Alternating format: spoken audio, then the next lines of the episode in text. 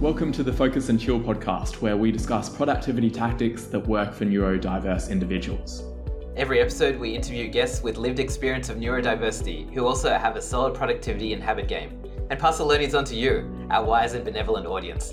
We're your hosts, Jeremy and Joey. I'm Joey, and I coach creatives to get moving on their most ambitious projects through the power of solid habits and strong focus. I'm also a perpetual student of psychology and perpetually on a quest to a one armed chin up. And I'm Jeremy, a neurospicy software developer turned startup founder, building the Focus Bear app to help people with ADHD and autism thrive at work. My cool party trick is leaving parties early so I can get to sleep in time for my two hour long morning routine.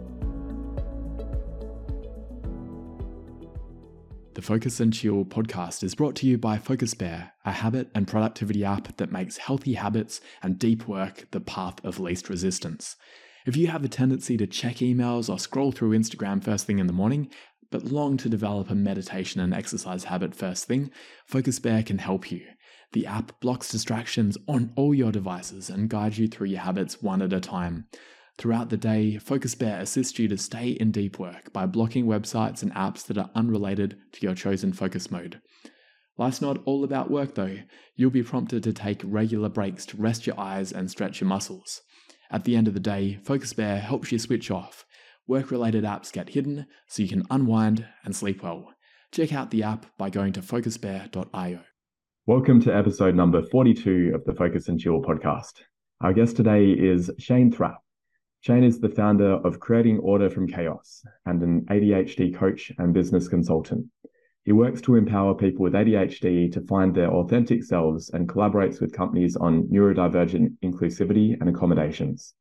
He also works as the operations director at the non-profit Men's ADHD Support Group as a driving force furthering their mission of supporting men with ADHD. Welcome to the show, Shane. Thank you for having me on. I really appreciate it yeah, I'm really excited to talk to you. To start off with, can you tell us about your experience with ADHD? When did you realize you weren't neurotypical? I've always known I was different, right? I grew up in a rural, very rural area of Texas, and it was really different for us because, you know, I grew up on a farm, but I did not have any of those inclinations to do anything around a farm. And you know, I wanted to read. I loved reading. And I was very single minded about reading. And I didn't get social cues very well. And I didn't develop at the same rate as everybody around me.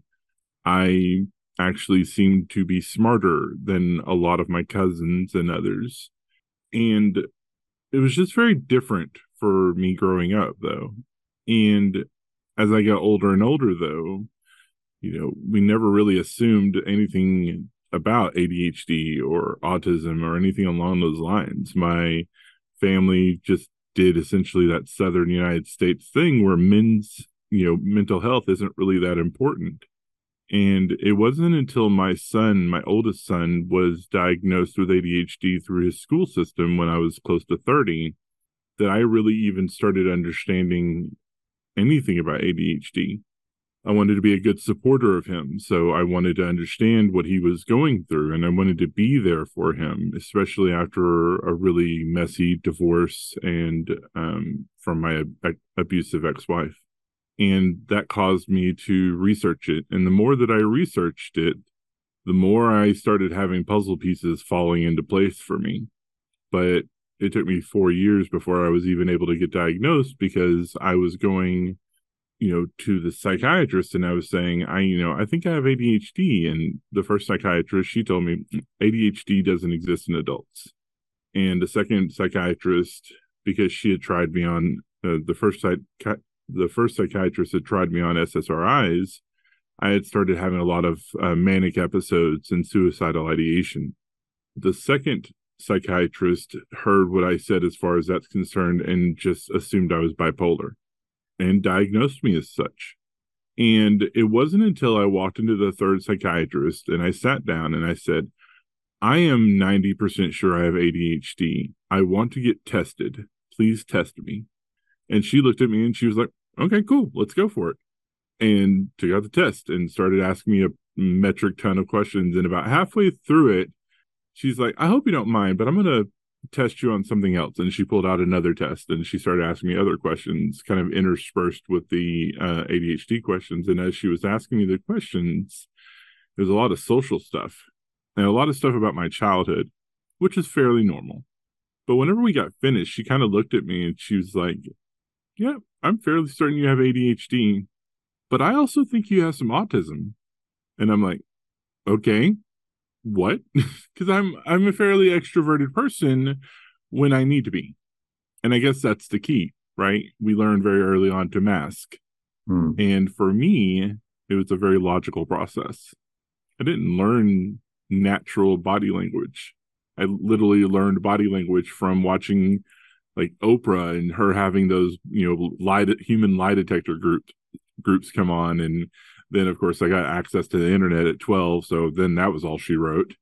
And so then i actually started being able to understand body language. Now of course kids don't have the same body language as, adults so i was able to understand adults a lot better not children not teens not girls god damn it. Um but at the same time i got a little bit more grasp. And you know eventually whenever we started going through the whole treatment for ADHD medications, we discovered that the the autism was a lot more significant than we thought. Um, and because it's such a common comorbidity with ADHD, we had to put in place instead of just medication and you know different types of ADHD specific therapy, we had to put in place a bunch of autistic specific therapy as well. I didn't actually get a diagnosis for autism though because I it's not debilitating for me because I developed naturally occurring coping mechanisms throughout my life. Yeah, really interesting. I'm I'm also ADHD, and yeah, the the way of treating it seems a little bit different. So, could, you talk on that in terms of what how it might be different from someone who is pure ADHD? What things have you had to do differently, or is it that the autism was mostly under control due to what you had already developed on your own? There was what we really had to focus on is what was more my autistic related things right? My need for order my like absolute like please don't touch my desk like having the boundaries put in place to like don't clean anything of mine don't touch anything of mine and you know like really making sure that i understood how to communicate those boundaries to people and how to kind of understand that some of my ticks and different hand movements and uh stimming i had to understand stimming wasn't like a i my brain had always like classified as obsessive compulsive but sometimes it's just my body needing to stim in some way that just seems a little bit weird for people around us. And how to be okay with it. Like how to you know eventually because i started taking public speaking courses how to use it. And you know they're like hand wringing. I'm actually if y'all are listening i'm actually hand wringing right now. Hmm. but i want people to see that and i want people to understand that that's okay. So it's not conscious. Like i do it whenever i'm speaking because that's just how i kind of make sure that i'm focusing on what the person is talking about and so then I had to learn the balance between the two, how to utilize my autistic tendencies for structure and order and and boundaries and things like that to counter some of the deficits that I had from ADHD. And that was that was a difficult one. That was actually working with two separate therapists who worked together to kind of develop a plan that would help me move forward and utilize my strengths. And that was what they really focused on utilizing my strengths. And if there was things that were really i was really struggling with was the adhd side of things is there something i can do with my autistic autistic side to counter and identifying those different things? And i eventually did wind up on a med- on a medication for my adhd because some of the things were just getting out of control right? Stress frustration because of emotional dysregulation and having a double stack of that mess on my brain Hmm. I had to learn how to control my emotions a lot better so that I could prevent things like overwhelm and burnout and and manage my, emo- my emotions very effect- much more effectively because I had instances where I would uh, freak out. I would just explode, right? And it was hard to control that. And So it was just a lot of different things of finding the different areas of my life where I'd had healthy coping mechanisms but didn't have them in place for ADHD and then marrying the two together. Yeah, that's really interesting. I, I wonder about that. I was even thinking as you were talking about how you loved to read as a child, that that was me as well. And I, I wonder when you were a child, what parts of ADHD were prominent? Was it were you hyperactive or was it more the the inattentive side? Definitely on the inattentive side. Yeah. I asked thousands of questions. Hmm. I literally wanted to know everything about everything. Hmm. Uh, to the point that my father bought me the Encyclopedia Britannica and just said, "Have at it, boy," you know. and um, it was probably one of the nicest things I actually think he did for me because then I started reading them and it was like, "Oh, this is neat. Oh, this is neat." And then I started talking about all the different hyper focuses that that developed. Like, did you know that in 1943? Jesus. and then my dad was like, I don't know what I did here. I don't, I don't, I don't get it. He's actually reading them. And my brain was just a sponge. Hmm. And, but the caveat to that was my dad did not get me and he was an alcoholic. Hmm. And, you know, he didn't understand how smart I was and why I still also couldn't wake up to an alarm to save my life.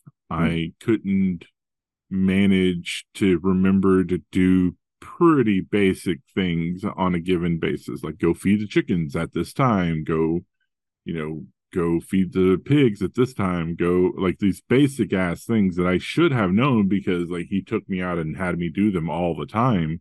But I never could stick to that schedule because there were books that I wanted to read, right? Hmm. there were books I needed to read. And so like his favorite thing to say to me was like, You're the smartest dumb kid I've ever seen. And Mm. I grew up in that kind of environment. I also Mm. grew up in a cult, All right. Southern Pentecostal church cult. Uh, I had my first exorcism when I was 11. Hmm. You know, I said the wrong thing in church.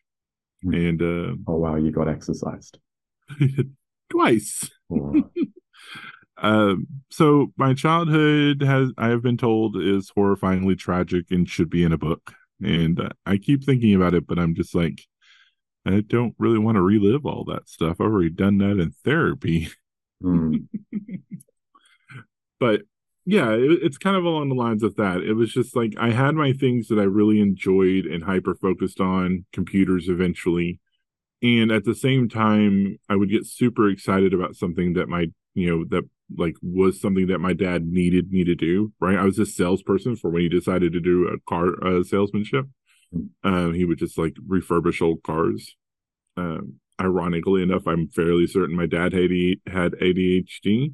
Um, but you know, he had developed all of those different toxic masculinity traits that we see a lot of times. Hmm. To be able to remember at 5 a.m. feed the pigs, before that feed the chickens, that sort of thing. Yeah, I can really relate to that. And I guess one one of the reasons maybe that it didn't get picked up was it that when you were at school, for example, because you were such a prolific reader, were you quite ahead of the rest of the class? So you could be inattentive, but still it didn't really matter.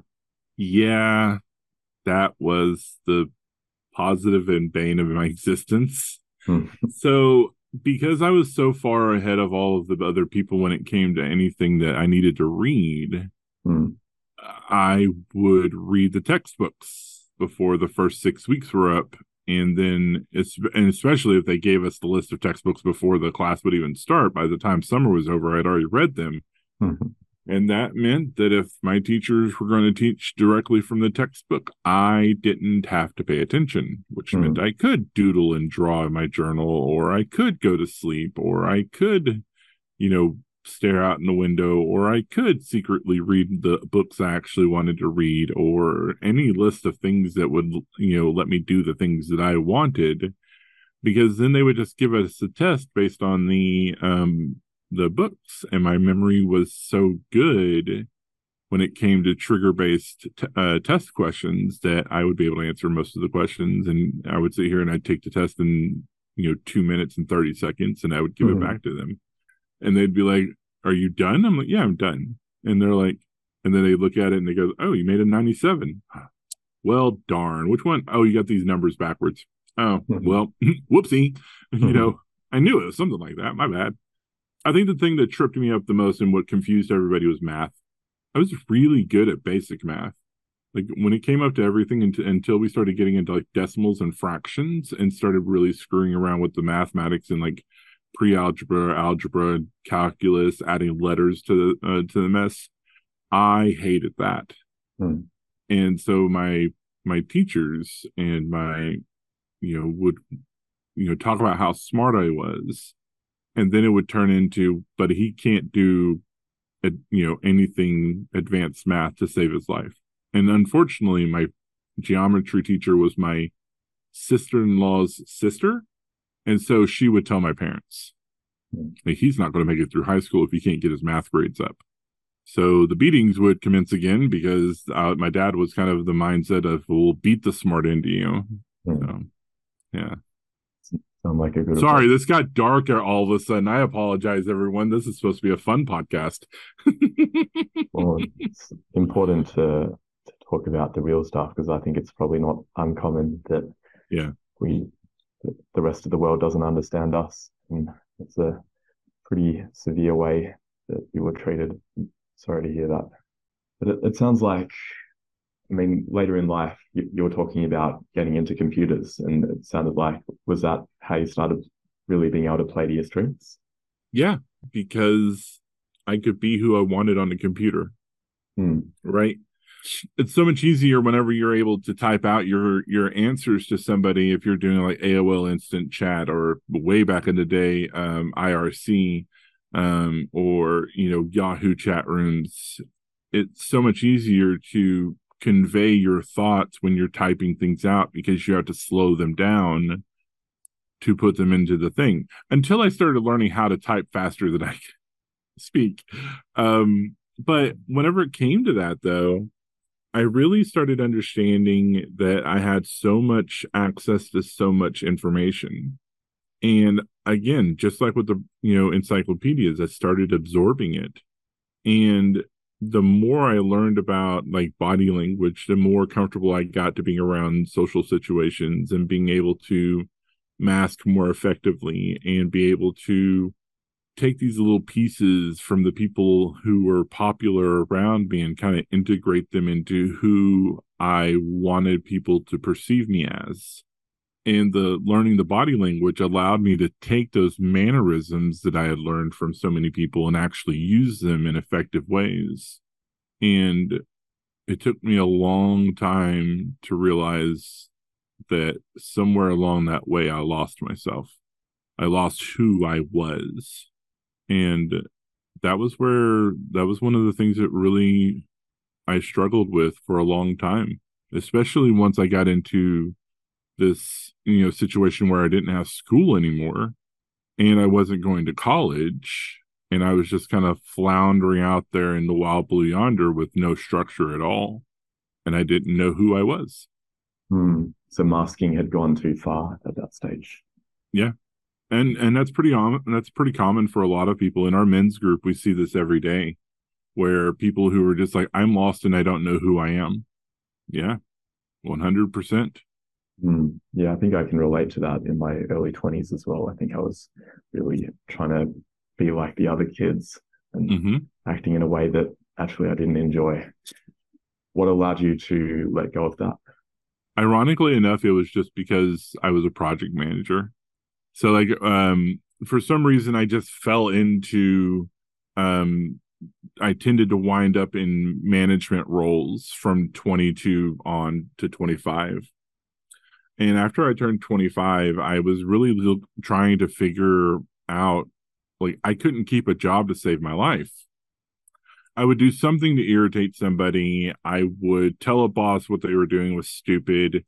I would point out different flaws with the, the company. I would sit here and I'd do all these different things where I was just annoying. And I get it, right? Nobody wants the guy to come in who's been here for five days who ought to, uh, ought, who starts sitting here saying, Hey, there's 15 more efficient ways that you can do this thing. And then when something breaks, go, I told you so.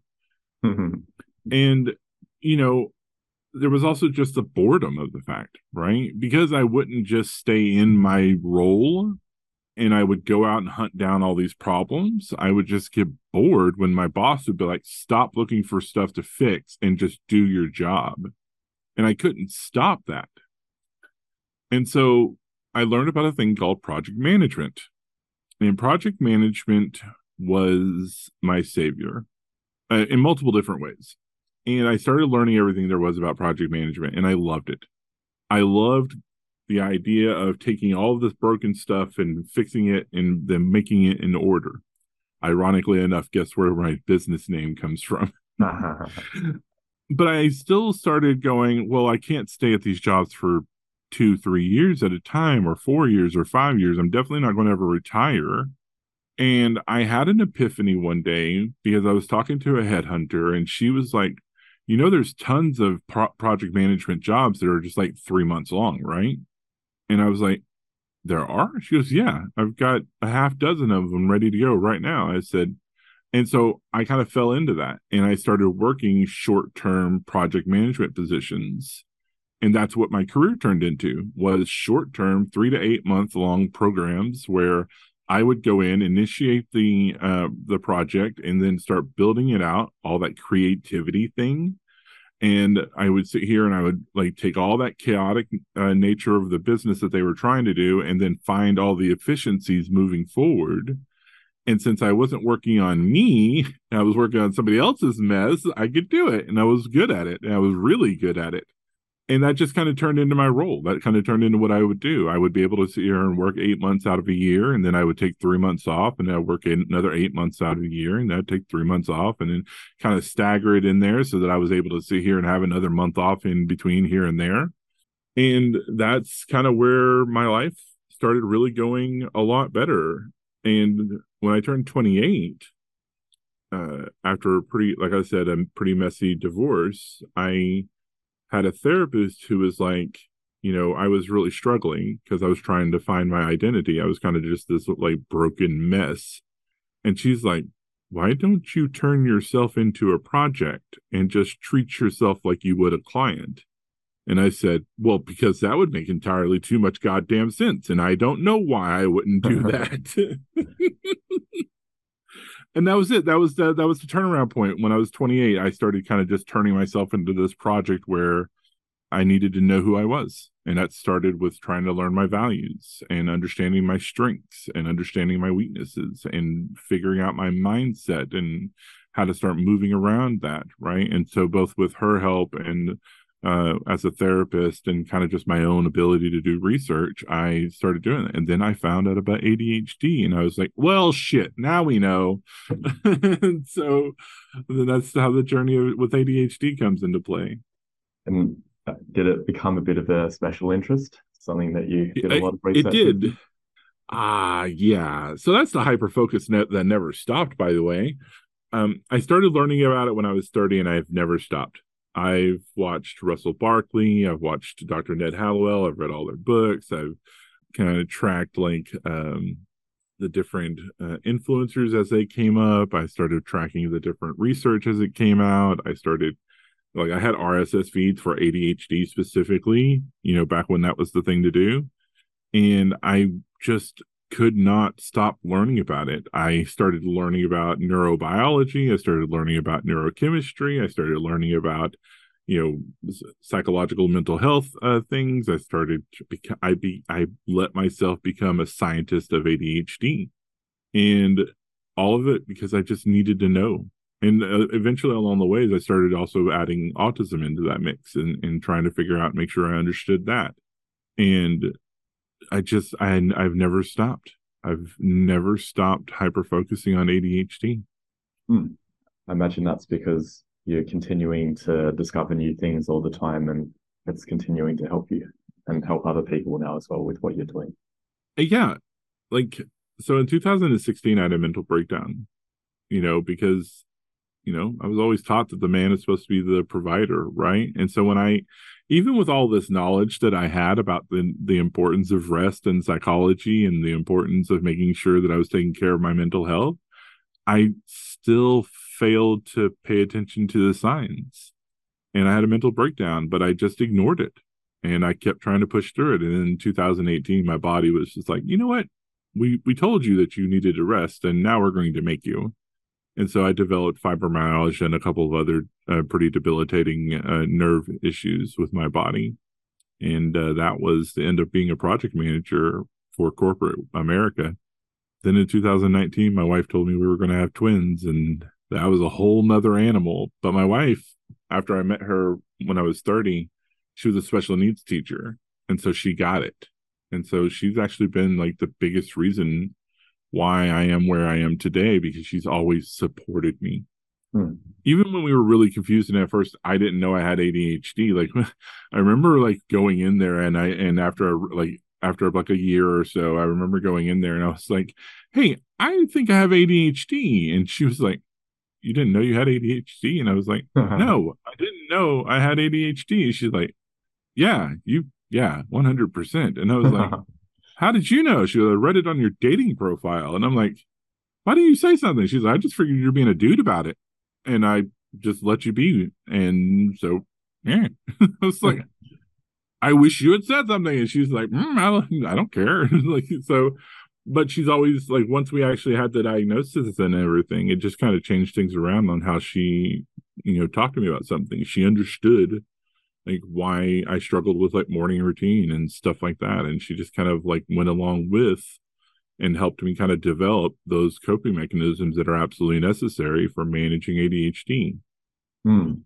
I'd love to talk about them. I wanted to ask as well about with the the fibromyalgia, what allowed you to get out of that? Was it just lots of rest and it gradually got better? I'm still recovering. Mm. You know, um, burnout and overwhelm for people with ADHD is like a broken bone, right? Especially like a long term, like over time kind of thing. Like overwhelm is like that sprained ankle right? And you just like kind of ignore it and keep walking on it, hoping it'll just kind of go away. You know, we were taught real early on, like walk it off. You know, that's the thing. Uh, burnout is that broken bone. And, you know, that's what happened to me in 2018. My body, my the brain just said, "We're done." Actually, just to let you know. and uh, you know, I had a therapist, and she was like, "Yeah, now you are fucked. and how, by the way, having a therapist tell you that just like kind of disconcerting. Um, mm. But at the same time, it was kind of the wake up call I needed. Like I said, I'm still I'm still recovering. It's why like I couldn't be in corporate America anymore. I couldn't make that nine to five thing work anymore. I had to be able to have so much more control over my time so that I could both make sure I'm prioritizing my family and being very efficient with the amount of time I have left to be effectively effectively able to work and make money. And that's actually where the whole business came from. That's where the whole creating order from chaos consulting came from. Because as a ADHD coach told me whenever I started going to see her, you have to lean into your strengths and understand how to utilize them. And my strengths are taking a chaotic mess and making something really cool and ordered out of it. And that's what i do with people. And that's that's what i do with businesses still. And that's what i do in anything i really touch is i take this whole, whole ordered mess and i just love processing it through. And um yeah and but and i get to keep my i get to make my own hours. I get to work the schedule i need to work. I need i get to take weeks off if i need to. I i get to utilize the rest that i absolutely have to have even five years after the breakdown. That's great. Do, do you want to talk more about the type of businesses that you help and the type of individuals? Yeah, I, you know, primarily I work with people with ADHD between ages of 25 and 55. And, you know, a lot of it is just helping them, helping them kind of going through and, you know, there's no cookie cutter solution for managing ADHD, especially when you throw in autism and PTSD and other issues like that. You know, but there are commonalities in there where you can find those places where we put in place the routines and the rituals and the systems that they need with the like the external tools and we start to develop the system overall system that works for them as they kind of move forward. And it's very much like a project management plan. And we kind of develop an understanding of their values. We kind of develop an understanding of their strengths. And we kind of develop an and and accommodations list that they can put in place, both whether they're um, at home or if they're in business and things of that nature. And then we just kind of keep moving that forward with accountability and, you know, getting like giving them permission to fail and telling them that it's okay because that's our big issue right? That fear of failure because every time we failed it was some sort of catastrophic issue. And so what we have to do is we have to put in place that that ability to give permission to fail and work through that fear of failure so that they're able to reach out and grasp life and actually live life instead of living in fear now as far as businesses is concerned a lot of what i do is go in and tell them how they're doing everything is wrong. Like got permission unlike the, the, the past times where they found it annoying now they find it valuable and they pay you for it. Right you know um, a lot of it is just like you know understanding like why working from home for some people is so valuable and why it's ca- absolutely catastrophic for others and having the flexibility as a business to ask those questions and give the people permission to answer them honestly right? It's giving them you know them the understanding that some people are going to need blue lights. This sounds really super weird. Why do you need blue lights in your office? Or why do you need blue light filters in your office? Because some people deal with need blue lights and some people actually hurt are hurt by blue light in the uh in the lights.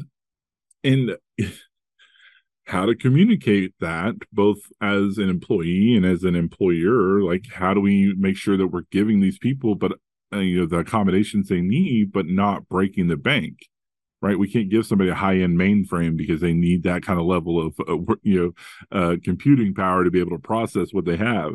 But at the same time, like we can't make sure that the person has a solitary office so that they're able to not be distracted, right? And then there's just also just the education about ADHD in general. It's one of the reasons why I do public speaking is to educate people on what ADHD, what autistic ADHD can look like. And hopefully waking up those people who have it to go, oh, maybe I have ADHD and that's why my life has been what it is because they don't show that person at work. They show the mask. And while they may be successful at work, they could be having catastrophic failures at home. Maybe they're stuck in abusive relationships like many of us are. Maybe they're dealing with depression or burnout or overwhelm and they don't they think that this is just the normal way it's supposed to be and that's not it yeah that, that's probably across the board in society a lot of people putting on masks mm-hmm. Feel like we should do a part two and talk about relationships. I'd I'd love to to hear. I'm actually doing relationships tonight in the men's group in our in our weekly call. Oh wow. And we're we're actually talking about relationships with families, spouses, and and friendships. Awesome. Do you want to tell the audience about the support group? Yeah. So three years ago, our the founder of the support group, his name is Mark Almodovar, decided that one of the things that he didn't see out there was a group that was dedicated to men's mental health support, like specifically ADHD. And so he desi- he decided to launch a Facebook group on that. And it was fairly popular, but it wasn't until COVID hit whenever just kind of everything exploded and people started recognizing that they had ADHD because they lost all those coping mechanisms that they had at work and they were stuck in their house and they couldn't find themselves doing anything.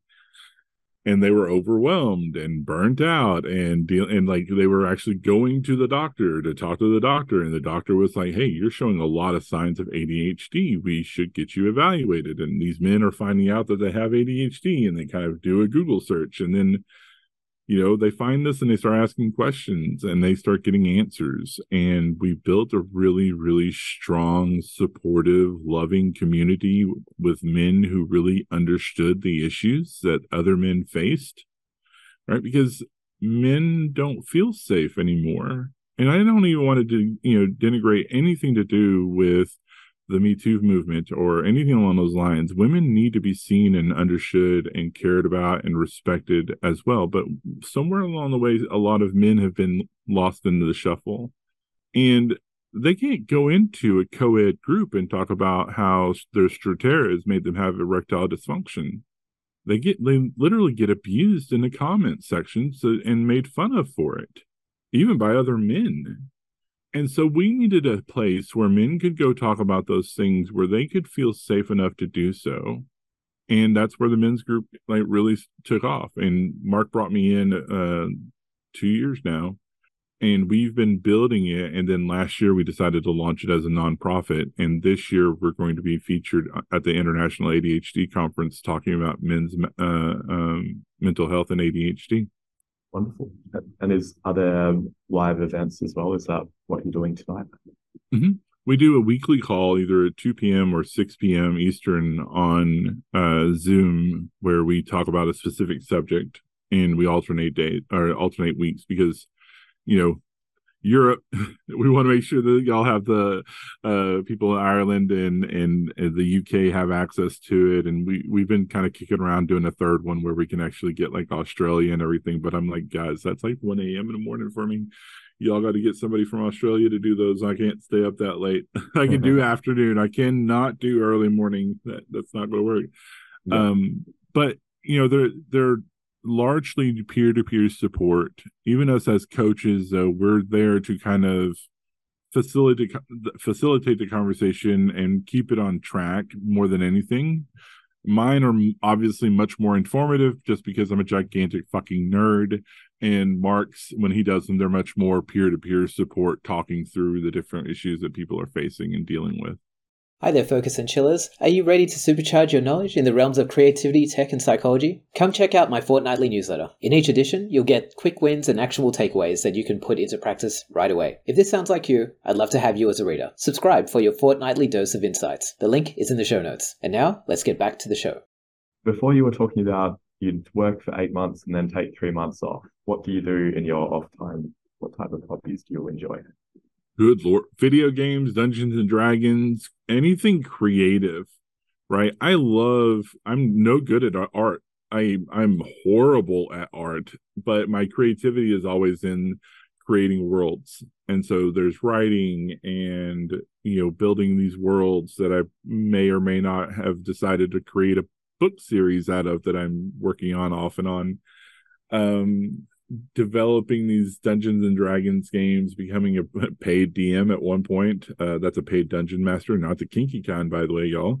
Um, and I would, you know, I love doing that kind of stuff. And then along the way, it's also, you know, board games and just a large chunk of reading. I read so much. And then, of course, video games you know, Cyberpunk 2077 just dropped the new D- DLC. And so I'm like, yeah, buddy, let's work that one out. Because I've got one of the three uh, types of players that I literally saved for this, uh, uh, for whenever they drop new DLC was now I'm going to be playing the, uh, the, the Corpo uh person. And so like then starfield and came out and i was of course i was wrapped up in that. I'm a gigantic video game nerd I love RPGs. I love anything that lets me develop in the world and and kind of thing uh, things along those lines.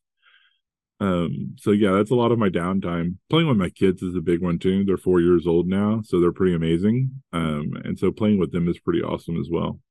Hmm. Great. Billy, you talked about morning routines and rituals. What what do you try and do? I have an, a very annoying alarm clock. so I have an alarm clock, and, and it's called Alarm Clock Xtreme uh, with an X, not an EX. Uh, and I had to put it in place a long time ago, and I've been using it for years now. But essentially, it's an alarm clock that's on my phone that does not let me turn it off with a swipe. I literally have to do a math equation. And as we talked about earlier, I am bad at math. So I went through two phones at first because throwing it across the room will break a phone. Um, but eventually it started working. And having to do that, you know, really utilized the some of the things that we have to do. We have to make an external tool that works for us work for us and then respect it. From there, I have to get up and I also have to scan a barcode that's on my window or that's on my mirror where my medication's at. And so now I'm over my medication and I take my medication. And so my morning routine is pretty structured in that manner where I have to do certain things to get my phone to leave me the fuck alone. And you know, of course, Alexa comes along at about 9 30 a.m. and she's like, just to remind you, check your task calendar and your uh today's appointments. And having her tell me that versus my wife having to tell me that has saved my marriage because I can yell at Alexa. I can't yell at my wife because she watches way too many murder movies, and I'm fairly certain they'll never find my body because I'm a little bit uh-huh. introverted, as she has lovingly told me a couple of times. But yeah, that's my morning routine is like I wake up, I do my morning stuff, I stare at the wall, my alarm goes off, I do the stuff it tells me to do. Um, but that's the kind of external tools that we have to have in order for us to be able to stay within the moment and not get lost in staring at a wall for three hours. Hmm. Because that can happen because we have time blindness. And yep. So I can relate, have to do very similar things. Uh, are there other things after you scan the barcode on the mirror? You know, I just kind of making sure that I spend time being mindful right? Just actually being in that moment some some meditation some journaling you know the kind of stuff that if something's really bothering me i kind of put it down in my journal and then i email it to my therapist so that they're able to sit here and take a look at it and, and have a direction to go when we go to therapy.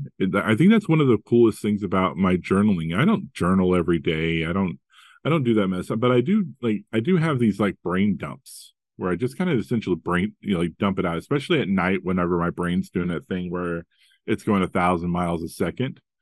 You know, I just brain dump all that into the thing. And if there's anything valuable in there the next morning, I'll send it to my therapist. And I was like, hey, I can't get my brain off my dad passing away, or I can't get my brain off this one time when my uncle whipped this, you know, whipped me with a bullwhip. I or I can't get my brain off this girl that I was dating, you know, 15 years ago and like happen to pop up on my Facebook. And like I'm happily married, but at the same time I'm like won't go away, right?